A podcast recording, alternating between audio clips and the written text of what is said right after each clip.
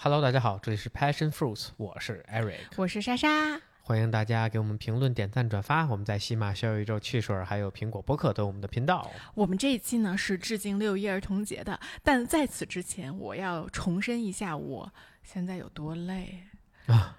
我真的是，这跟儿童节有关吗？但我一定要 update 一下我的现状，就是我周六跟 Eric 去做了一套地狱 Word。啊，就非常难的一个 Word，就是呃，就 Eric 和包括在场很多比较厉害的人做完了，都是死尸在那儿，然后问怎么样，都是有有点就是晕。就那个 Word 做完了之后，整个管理寂静了得有五到十分钟，对，没有人说话。因为通常啊，就是像周六，一般周六呢就在 CrossFit 文化里面，就是这一天是大家都是 partner，我就是两个人组队一起做一个，就让你其实就是一个社交属性嘛，它主要讲的就是社群文化嘛。然后这几天大家一般做完我，大家都哎呀高兴啊，一起吃饭呀，喝个咖啡啊，那天大家聊天啊。那天的所有人躺地上，连动都不太动，眼神放空。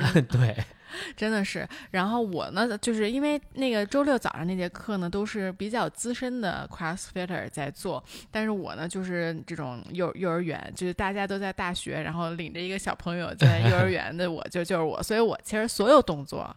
就对，就就是所有动作我都是降阶，除了 b u r b e 不是降阶的之外，所有动作都是降阶的，啊，然后但是我还是巨累，然后我我周日就。我周周六的半夜睡一半，我就觉得我整个人被打了一样，你知道吗？就巨酸。然后周日呢，我我就我当时觉得我已经酸到人类极限了，但我还是去跑了个飞盘。当时艾瑞就跟我说，说第二天肯定会更酸。我说不可能，我已经到极限了。结果第二天 我周一上班，就我腿真的是不能弯，就我腿 like a zombie。对，就是我的腿呢，只能是往外。滑动、挪动、挪到前面，对对对对对，然后只能通过这个膝盖超伸骨骼支撑来这个勉强行走，就腿巨软，你知道吗？然后包括我周日在接飞盘的时候，就是冲刺的腿都是软的，就第一步蹬出去都是软的。然后呢，呃，今天周二，我本来觉得我好像好一点了，然后 Eric 呢又 invite 我去做了一个。今天就是一年一度的叫 Murph Day 啊，这一年呃，这的每年的这一就是这个这个日子，然后大家都会在同一天，然后做这个全球的啊 CF 这个 Safer 都会做这个叫 Murph 这么一个训练。对，但作为一个不是这个练 CF 的人，我。真是我做完，我真是不知道为什么我要参加这样的一个 项目，我不明白我自己。就这个 Murph，你给大家简单介绍一下是啥吧。Murph 呢，就是你首先一上来先跑一点六公里，嗯，然后回来做一百个引体向上，两百个俯卧撑和三百个空蹲，然后再去跑一点六公里。嗯，对，全程理论上是要穿一个十磅的背心儿。对啊，当然我们没有穿十磅的背心，而且我最后一点六公里基本上就是走下来，就太累了。我当时都不想不想不想跑最后一点六了，但是一直说一定要跑，然后我就说那行吧，那我就走吧，然后我就走了一点六公里，真的是太累了。然后我本来感觉已经。马上就要恢复的双腿，现在又非常的就如同灌了铅一样，是吧？非常的软，真的是，而且而且因为就是周六的卧的和今天卧的都有引体向上嘛，对。然后我引体呢肯定是做不了的啊，然后呢我就是跳着做，跳着做呢，其其实我废腿呗。不是废腿，第第一是废腿。我想说，我最疼的是二头，你知道吗？就我的二头一直都非常疼，所以这两天举拎机就就就是抱拎机都有点抱不动的感觉，就手也软。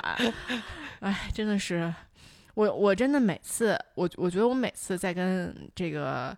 Eric 一起做 CF 的 Word 的时候，第一我就在 question 我自己，我说我为什么要这样？你不用 question，我都 question 我自己，我都不知道我为什么，我图啥？对啊，然后但但我最后有答案，我就图我可以瘦一点，对吧？啊，对，我就觉得我脑子有问题。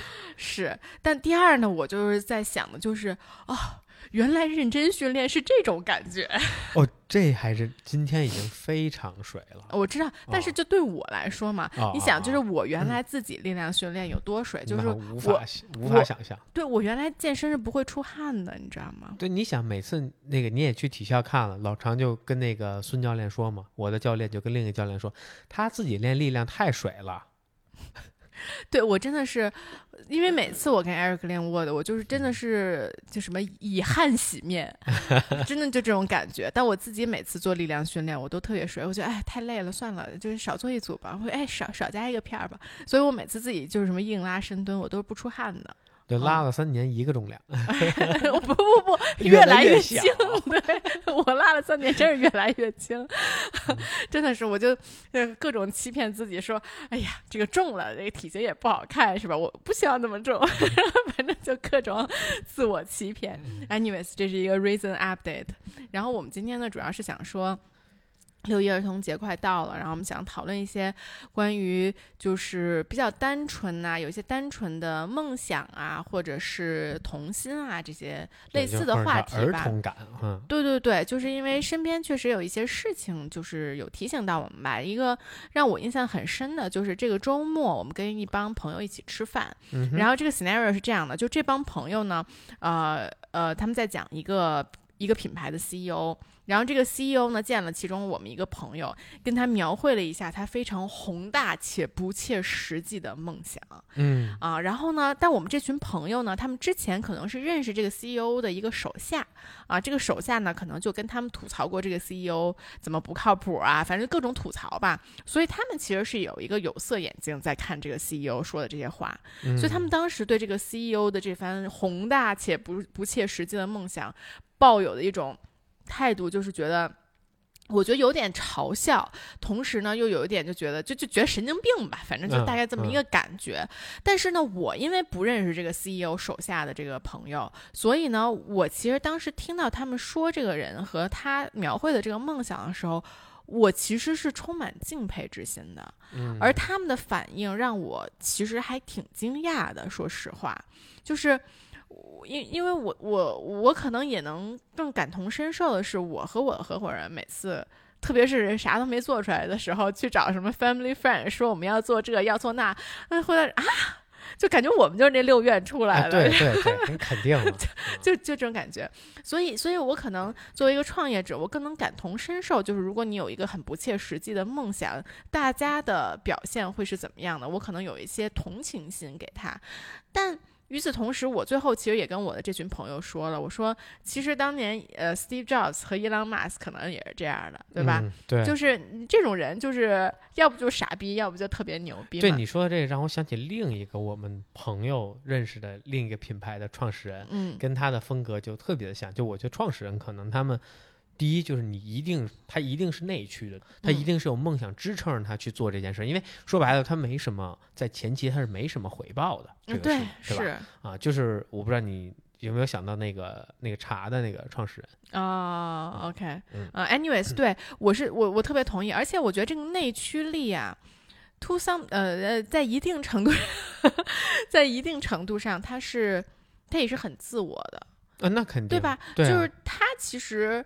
从他的角度看，他的梦想就是真正的梦想，对吧？别人再怎么嘲笑他，肯定是觉得哦，原来你这么傻逼，原来你是一个这样的人。我觉得可能他都没有听见，就是你，他不在意你说什么，他只是把他心里跟自己的对话说出来了。对，恰巧你听到了，他可能不太在意别人的眼光。对对对，因为我这这我也是把我自己拉进去了，因为当时我们是有听到，基本上全部都是很。负面的反馈的，就是啊，别做这个，不，这不可能做得成，不不不不不不，就说一堆啊，所以所以我，但当时我们就觉得，哦，那因为你们都就说白了。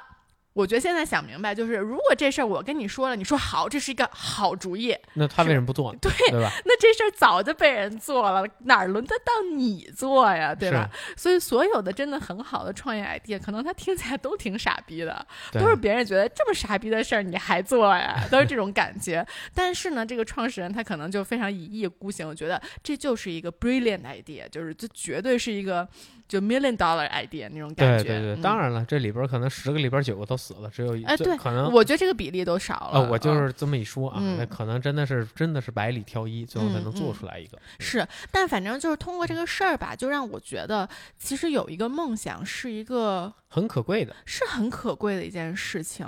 呃，就就真的，我当时其实对这这群朋友的反反应，我稍微觉得有一点诧异。就我觉得，无论这个人他可能描绘的有多么夸张，我到现在都是很敬佩有梦想的人的。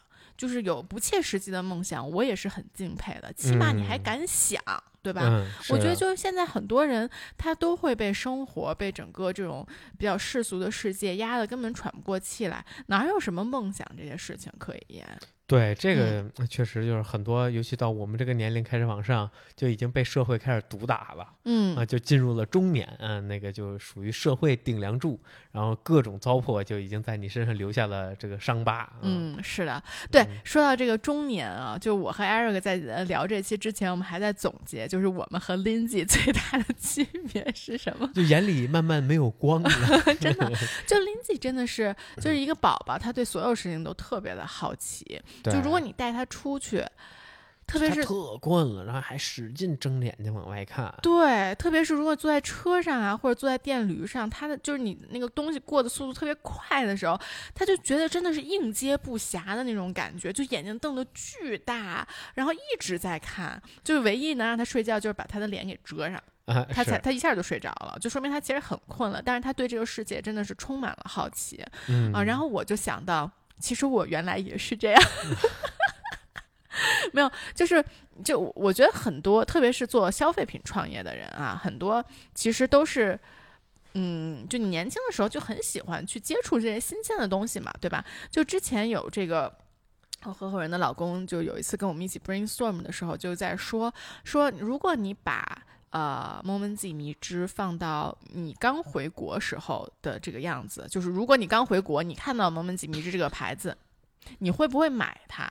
我当时我当时说我肯定会买，因为我就是从就是从我自己买东西开始，我就是特别喜欢买这个特别小众且符合我审美的东西，就我觉得这是非常与众不同的，它能代表我的东西啊，所以嗯我肯定是会买。然后我呢，确实从小就是会买。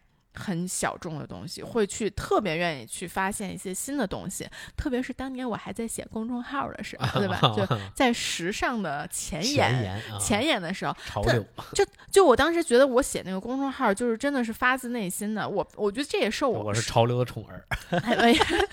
不是这这不不是我是潮流的宠儿，就是我本来就很喜欢去发现这些新东西，我只是嗯把我发现的新东西写到写到一起了，然后大家会觉得哦。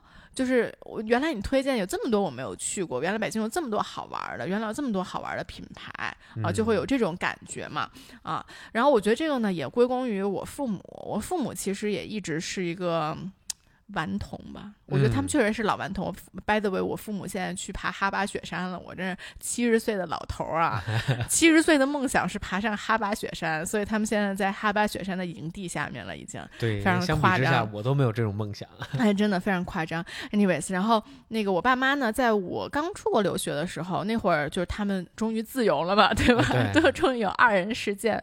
他们每周呢都会就是相互约定，每周有一个晚上要做一个 date night，哎然后去一个从来没有去过的国呃北京的西餐厅。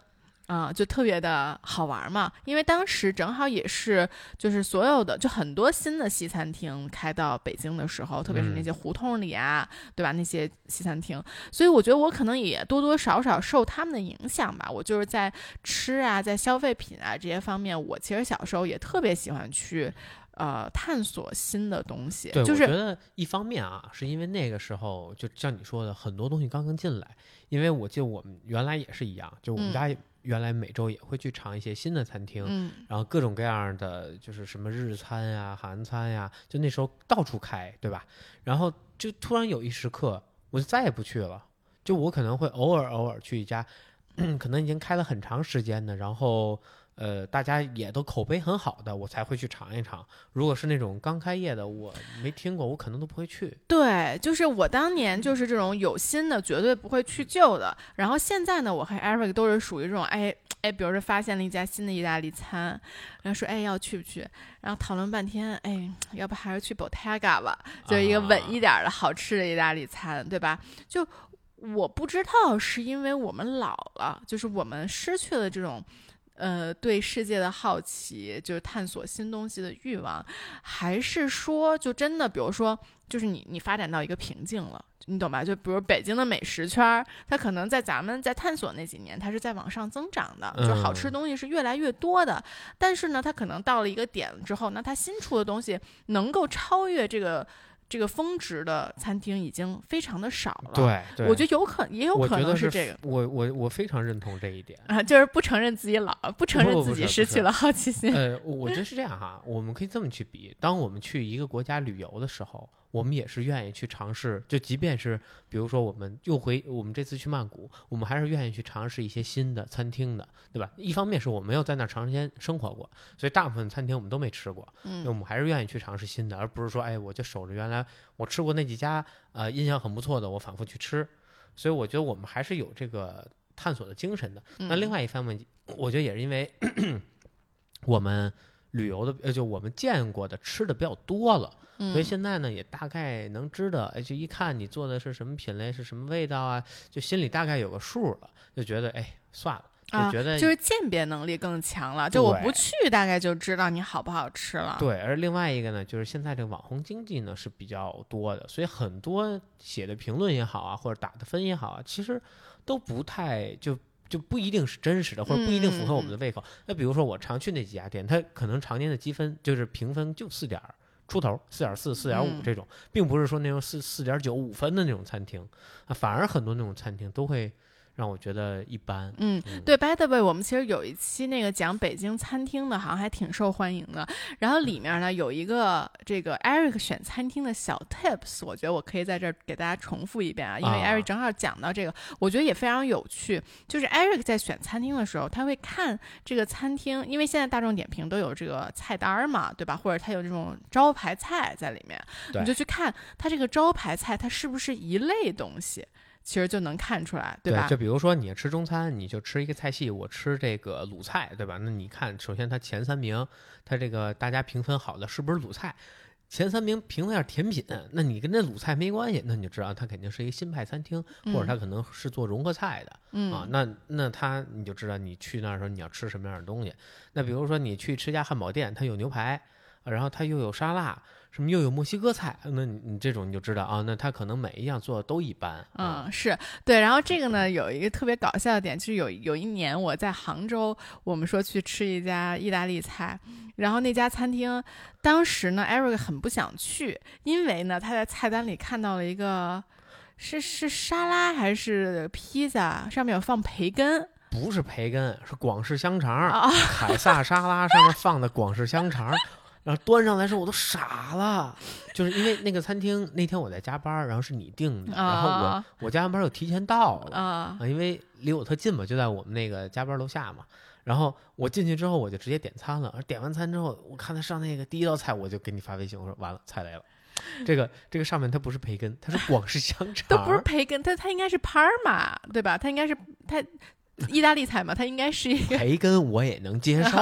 那咱美式意大利菜，至少咱是个就是这这它是那边的东西。你拿着广式香肠，然后就这恨不得给我上四川香肠了都 啊，那太过分了。对对对，我好多年没有吃到甜的呃 ragu 了。就是这个意大利肉酱呢，是甜口的，而且那个甜是用糖喂出来的。对，反正反正我觉得 Eric 这个 tips 是挺受用的。就是如果你看到一家菜，不管是西餐还是中餐，它菜系过杂，就是它好像就就像 Eric 说，汉堡也有，披萨也有，哎哎，然后哎又有烤牛排，那这种一般呢就啥都做的不是很精。啊，然后一般我们就不会去选这家餐厅。然后，因为我们去意大利去的比较多，所以我们在选意大利餐厅的时候就会更严格，对吧？就是它是北意南意的风格，对吧？如果它又就意大利菜，它有菜系嘛，就你也跟着菜系去选的餐厅。如果它就是又做披萨，又做这个冷盘儿、冷切盘儿，然后就那种大的冷切盘儿，然后反正就也是容易踩雷吧。对对，OK，我接着说这个我们这个原来的话题啊啊，然后 然后还有一个点啊，是我最近刚才咱们说了这个好奇心和梦想，嗯然后还有一个事情是让我最近也很受感触的，就是我们前一阵儿去听了松赞的老板、嗯白马先生的，对一个演讲，然后当时呢，请请这个白马先生来演演讲的人，其实他想问的问题是，为什么松赞的服务这么好？如果大家去过的话，肯定就能感受到他们的服务是非常用心的。当时呢，这个呃，请他这个人给我举的一个案例，就是他们一行人本来在松赞的前一个酒店，然后呢，有一个人把他的老花眼镜给落下了。然后他们在路上的时候，哦，就发现了这件事情，然后就说那就到下一家松赞酒店的时候再给那边打电话啊，问一下是不是落在那边了。结果他们到了下一家松赞酒店的时候，就发现眼镜已经在那儿了。对，眼镜已经被送到那儿了，就是因为他们收拾的人发现，哦，这个人第二天要住住我们另外一家松赞酒店，所以我们就帮他把他送过去了。就是他是一个非常贴心，但他不是一个 SOP，它肯定不是一个流程化的东西嗯啊，对，所以它的服务确实还挺不一样的啊。然后这个呢，就是白马就是先生就主要在讲这个事情。但是呢，End Up 很神奇的一件事儿，就是他在讲的基本上都是佛学，对对吧？他有本书叫《How to Become a Buddha 》，对，没有，它它是一本中文书，但是它就是就是什么行什么什么如何成叫叫什么行菩萨论之类的吧，嗯啊，对，然后他就是他在说的就是藏族人民其实所有的信仰就是众生苦和众生乐。他说你去看，呃，所有的藏族人转山或者他那种跪拜上布达拉宫、跪拜过那种神山，其实他们都在念经。经文里呢，不是说我祝愿自己大富大贵是吧？我祝愿自己是吧永生没有痛苦，对吧？在经文里所有在说的就是，呃，就是我希望众生不苦，然后众生都很开心，就是他们所有都在为众生祈祷，呃，所以他们就是会把让别人快乐作为自己快乐的一部分啊、嗯，这是他们服务的一个核心。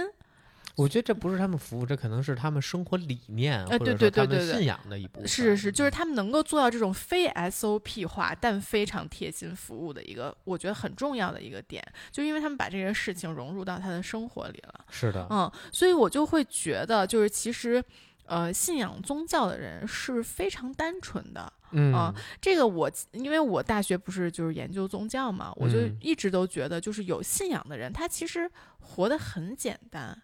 啊，因为嗯他有一个信念在他对，脑海中，它有一个标准线或者基准线，就是它会沿着这个大纲走。对对对对对，嗯就他也不用多想，这个基准线就是在这儿的，不像我们可能得想又得啊，又失啊，又又这呀，就来来回回计划嗯。是，嗯其实就去了，就不光松赞哈，就我们去了挺多次藏区的川藏、滇藏，然后也包括就是好多国内很多地方这几年去去的挺多的。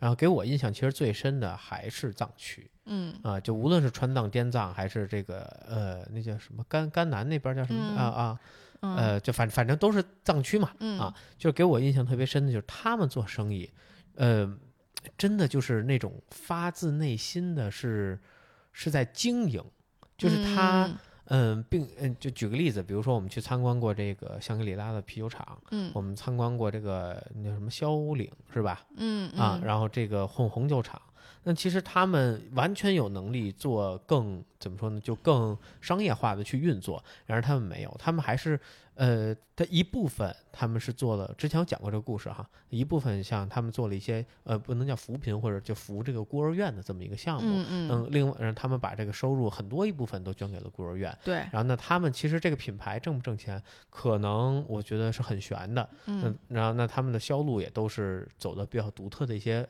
办法吧。嗯啊啊，我觉得这个事事情其实就是我我都忘了我当时学什么，就是你所有事情都有 ends 和 means 嘛，就是你的方法和你的结果。嗯啊，就是我觉得可能很多内陆人，包括现在这个被这个呃叫什么呃商业化开发，被商业化和这个被商业化和资本主义侵蚀了之后啊，大家其实很多看到的都是 ends，就很多是先看到结局，比如说结果就是我要赚钱，对吧？嗯然后那我就想，我通过什么方式赚钱，对吧？那可能我要通过我服务比别人好赚钱。For example，海底捞，对吧？啊对对吧？嗯那他的服务也很好，但是他服务好是作为他赚钱的一个手段，嗯，对？吧？但是呢，我觉得藏族人就或者是呃其他宗教，我确实也不了解，我就说藏族吧，就是包括松赞，他为什么能够达到一个服务好，或者他现在做的这么好的一个 end 呢？一个一个结果呢？我觉得很大程度是因为他们没有想到，没他想的不是这个 end，他不是这个结果，嗯他想的是他的过程，对吧？我就是我就是要对每一个客人，我让每一个客人开心，这样我才会开心。这可能是他们所有员工的一个目标啊、所以他们就达到了一个很好的结果。对，我想嗯说，呃，我想补补充一点哈，就是呃，无论是这个世界各地的五星级酒店也好，或者说像海底捞这种就是主打服务的这这样的餐厅也好，他们的服务都是非常棒的。你其实，在全世界任何一个地方体验到服务都是一致的，嗯，但是松赞的体验是不一致的。是的，因为他每一个人都不一样会哎，都不一样。他会在某些点上，他用他的服务去打动你。嗯，就比如说我们之前去住的时候，他会给你解释这道菜是怎么做的对，啊。然后是一个大妈，对可能她就是经常自己在家做这道菜。没错哦，当我们去来古的时候，我们的车陷在雪里，那那个司机就会。他就会跪在雪上帮我们去去调整防滑链，让我们能够尽量的上这个山。嗯然后，包括像我们当时在路上，就是这就是西藏这这就是这个情况，它三幺八常年都是这个冰雪覆盖，嗯，你为什么不在路边去卖防滑链呢？嗯对吧？就其实这是一个很好的生意。嗯那大部分人可能一就是就就是在县城才能买到，而且它防滑链不会因为到冬天就涨价，到夏天就跌价，嗯这个在内陆是绝对不可能的，对吧？肯定是跟着市市场经济走，而且啊，对，肯定有人在山上卖，我跟你说这事儿。啊这肯定啊！就我要我我自己支一摊，我在那卖不行吗？我就在那个上坡儿地儿卖世俗的我们，对啊，你防滑链你在山下卖两百，我在这儿卖卖五百，不过分吧？你要对，不肯定开，有人买，要不你开回去是吧？嗯对吧？那这就是这是这是合理需求，但是他们不会做这笔生意嗯，啊、我就是觉得我觉得就是这个就是过程和结果，就他们不会先去想这个结果的事情。对，然后当然嗯我也希望就是说，呃，就是藏区能够坚守住，不要被这个资本主义所侵蚀，不要被商业化侵蚀。对我，我觉得这个就是宗教的力量啊，就是我觉得宗教是很伟大的，嗯，就是呃，如果大家是一个没有宗教的集体，就很容易被资本主义侵蚀。但是如果大家是一个有宗教的集体，它可能只是在一些行为上会被资本主义侵蚀，但是嗯就就像你说的，就是它不是一个 SOP，这是他的生活准则。嗯就是我的生活是不会改变的，我可能只是说，哦、那我用更科学的方法去赚这个钱，对吧？啊、所以我是对藏区还是比较有信心的。但反正我说这个点，就是因为我觉得宗教真的是让我感受到了这个人间的单纯，嗯，而且这种单纯真的是能够带给很多，就带给我们很多美好的事情吧。嗯，嗯是的，嗯，哎，不过说到单纯这个事儿哈，我还挺想说，就是，呃，我觉得看动画片儿特别的有童，就是童年的感觉。那因为动画片就是很单纯的，但但但你说它的单纯，其实并不是啊。就举个例子，嗯我我特别爱喜欢看迪士尼的动画片像这个呃《汽车总动员》呀，《玩具总动员》呀，然后还有包括我看还有什么像那个那个呃《超人总动员》，对吧？啊还有你喜欢那个那个祖头比亚啊，嗯就是各种各样的这种。我怀孕的时候把所有的公主电呃东公主动画片都看了一遍。对，包括乐高的这些电影，对吧？嗯我觉得都都拍的特别好。但是其实你就是我小时候看的时候，肯定是看的很单纯的这一面，对吧？说嗯哎呀，胡迪和这个 Bus 两个人是好朋友，然后两个人一起克服困难，开始有矛盾，后来成为好朋友，一起克服种种困难，然后呃去照顾他们的主人，让他们呃逗他开心，然后后来逗他妹，然后甚至又到了另外一个人家啊，然后直到第四部的时候，我看到他残忍的一面。嗯就是就是他陪伴我可能是二十多年，对吧？然后到第四部最后结尾的时候，Bus 要跟 Hoodie 两个人分开了，因为 Hoodie 选择跟他的那个牧羊女一起留在游乐场，然后 Bus 要继续服务于另外一个孩子。嗯，呃，就那一段，就是我觉得一个小孩儿能够看这么伤心的一个场面吗？他能够理解这背后的这些意义吗？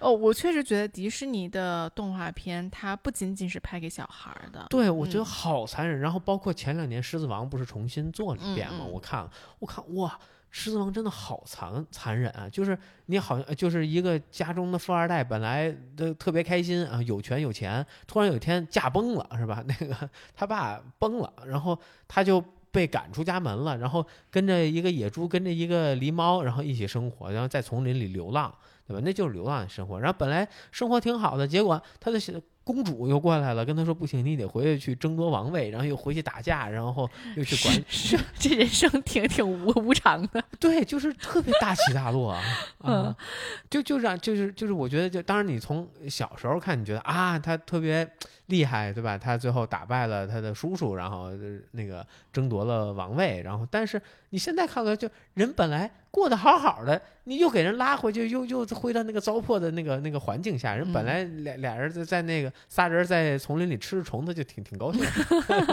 是，我觉得动画片就是让我让我想到一个点啊，动画片就是我觉得小孩的世界是特别单纯的，因为大部分动画片，包括你说这种咱们成人看的啊，就是。呃，比如《玩具总动员》啊，《祖托皮啊》这种，它有很多成人的故事在里面的这种东西，但是它的人物的塑造都是非常的两面的啊，就是对对，就这小孩就会问你，这个人是好人还是坏人，对吧？那动画片里演的这个人不是好人就是坏人，他其实是非常。单一的，这也是一种单纯吧，就是它是一个很单纯的关系。这个人只可能是好人或者是坏人。比如说，你看，就像那个呃，乌迪什么，他不是也去过好几个坏孩子家吗？对吧？嗯，就那那就是一个坏呀，坏孩子的角色，对吧？他就是个坏人。你不知道那是谁吧？我不知道那是谁。是什么草莓熊？你知道吗？我草莓熊，我当然知道是什么。草莓熊就是那坏人啊。不是，我不说玩具，我说小孩儿啊，对，然后对，那就我觉得在孩子的眼中，这个世界就是很单纯的，就是就是有好的和坏的，对吧？啊，他可能一会儿觉得妈妈怎么这么坏。不让我干这个，不让我干那个。那过一会儿，他觉得妈妈怎么这么好？就他不会觉得你是一个两面的人，他只是觉得他没有多面，他没有对对对对对，他就是觉得你一会儿好一会儿坏。但这个 moment 你就是坏的，咱们那个 moment 就是好的。所以我觉得孩子的世界真的是非常的单纯。然后，所以动画片呢，其实是给了我们这种单纯感。那我觉得随 随着年龄的增加，然后你其实经历了这个社会，你就会发现，其实这个世界没有那么单纯，对吧？所有人都有非常多面性。就比如说《狂飙》，对吧？我觉得狂这个戏拍的挺好，就是你他把一个坏人的形象。雕刻的很立体，他不是说啊，我上来就是这个的大坏蛋，对吧？他是一步一步走向这儿的，而且他怎么走向这儿的，而且他背后的逻辑是什么，对吧？他展示的比较清楚。对，然后包括为什么这个《甄嬛传》是《甄嬛传》这么受人欢迎，就是因为《甄嬛传》的其中一个反派角色，他其实刻画的非常的饱满，就是让你觉得他虽然很可恶，但是他真的也挺可怜的。对，是的。啊，然后包括前一阵的那个电影《库埃拉》，就是那个幺零幺中狗的那个，他其实，在动画片里完全是。一个反派角色，好吗？就是就巨反派的一个人。我从小就不喜欢他啊，对。然后，但居然被拍成了就是他的一个故事，包括那个沉睡的叫什么沉睡的魔咒，你知道吗？他是他是翻拍了，还是安吉丽娜·朱莉演的呢？他是翻拍了那个睡美人。啊！但是她是从那个睡美人里面那个坏女巫、坏女巫的那个角度，因为睡美人她不是这个呃什么呃出生了之后，她请了三个女巫，要给她三个祝福，什么你有最美的什么，你有反正三个就是无关痛痒的祝福吧，anyways。然后第但第三个还没有许愿的时候，有一个坏女巫就来了，说你为什么没有邀请我？然后她她的那个愿望就是说，在什么女孩十六岁的时候就会被仿真给戳死。然后呢？那最后一个女好女巫就说啊，她不会被戳死，她只是会沉睡啊，就这么一个逻辑。就是小时候你就恨死这个女巫了，对吧？但是她其实是从这个坏女巫，就是安吉丽娜·朱莉演的这个角度去阐述的这个故事，那个改编的特别的好。就那一部是我觉得改编最好的一个迪士尼真人的。比现在小美人鱼强很多的的一部这个呃真人迪士尼真人动画片，对对对啊，就是我觉得等你长大了之后，你会觉得这个世界变得很复杂，所以成年人呢会更喜欢这种很有复杂性的电影，对吧？对，更饱满的人物，你会觉得它更真实。但是呢，作为一个宝宝，我还是很喜欢看动画片的。你看，我就不喜欢那么看那么多很复杂的东西。对对，现在当然动画片也是越拍越复杂了，因为它还是就是要给全家人看嘛。嗯。所以他会刻画一些呃反派也是比较复杂的，而且他的电影表达手法也越来越复杂了嗯，啊。但是呢，不妨小朋友看个乐，还是、哎，是的，还是很，开心的。嗯就我觉得这种，想哎，真是觉得，我而且就是当你看完这些动画片儿，你再去迪士尼的时候，就那种投入进去的那种感觉，就真的是找到了童心的哎，感觉，真的就是那种纯真的那种感觉，其实特别傻的一项目，我我印象特别深，就小熊维尼那项目特傻，对吧？你就坐一小车，转圈儿，哎，啊就转圈儿啊，但你就觉得特开心，就你觉得嗯哎呀，好像一下沉浸进去了。然后呃，小时候看那个小熊维尼投蜂蜜卡着那个洞里是吧？然后那个大家说要抓紧把它拔出来，说哦也不用急，也不用急。我都没看过，不 ring a bell to 哦，me 是吗？啊。哦哦，OK，对，但是我就觉得，就是养了孩子之后，就会让我让我重新觉得这个纯真，这个童年是一个非常珍贵的东西。嗯，是就是因为其实我觉得大部分人啊都不记得自己的很多第一次，比如说你第一次看海是什么感觉，对吧？第一嗯次碰沙子是什么感觉，或者第一次吃那个猕猴桃是什么感觉，很大部分人都不记得。但是呢，你在有了孩子之后，你去看他的反应，你就会觉得，原来人生有这么多第一次是这么的美妙，就是这么的神奇对，啊！我觉得就会让你仿佛想回到童年的感觉。嗯，对嗯。不过就是我们现在已经被社会刺激的有点麻痹了啊。是的，嗯，我觉得保持这个童年感，另一点就是要自我。嗯，嗯，就像你前面说的，对吧？像那些创始人，他有自我的梦想，或者是呃，包括有自己的理想，或者说坚持自己。那另外一个就是你从我姥姥身上就能看到，对吧？就像一个大婴儿一样，像巨婴，对吧？嗯、他只做自己想做的事情，然后只吃自己想吃的东西，然后、就活着，也不在意别人说什么。就很潇洒，就我觉得他特别像孩子，嗯对吧？你比如说他特别喜欢 Lindsay，然后他腿老说自己腿脚不好出不了门儿，但是一天来两三趟呃，啊，是当然住的也近啊，就住我们啊家对面儿是的，啊，但他一一来一玩儿就玩四五个小时，跟嗯 Lindsay，呃确实，我觉得大家肯定是不要失去自我，这个是我觉得我在有孩子之后感受也很深的一个点啊。就我记得当时咱们刚生孩子的时候，刚生完孩子，你妈还经常说咱俩说这个你们有了孩子怎么还到处乱跑啊？然后什么就是你肯定要牺牲自己的时间啊、什么的。嗯这我当时其实就咱俩其实都都说就很不同意嘛，就是我觉得你肯定先要做好自己，你肯定是不能丢失掉自我，你再去带好你的孩子。对我觉得我觉得这一份浪漫，这一份天真，孩子会看在眼里，他也会去模仿你。是的。啊，他也会铭记住，就是说啊，你热爱的东西，那也许有一天我也会热爱，或者我不热爱这个，但我会用同样的方式去热爱另外一个东西，是的，是对吧？的，我觉得这个是呃上一代人相对比较缺失，当然也能理解。嗯，那这是那个中国就是在发展的时候，他们的生活压力就是大，呃，那没办法，那嗯就是要放弃很多东西。嗯，那我们现在有不错的经济基础，我们不需要就是像他们那样玩命的时候，那我们就可以有很多形而上的东西出现。嗯，就可以为，自己的爱好，可以为自我，然后去买单。嗯，是的。那我们就先提前祝大家六一儿童节快乐，嗯，别忘了给自己嗯吃一顿好吃的，然后去吃一根冰棍儿，我觉得这个特别能找回童心，吃一种那种小小的小冰棍儿。啊、或者就是嗯，我觉得吃顿麦当劳啊，啊，我不知道对你哈，反正我觉得就是麦当劳就是就是对我来说就是特别有童年的一个东西啊。嗯。然后吃一顿好的，然后给自己嗯。买一玩具，好好庆祝一下。嗯嗯，OK，那我们今天就到这儿，好，我们下期再见，拜拜。拜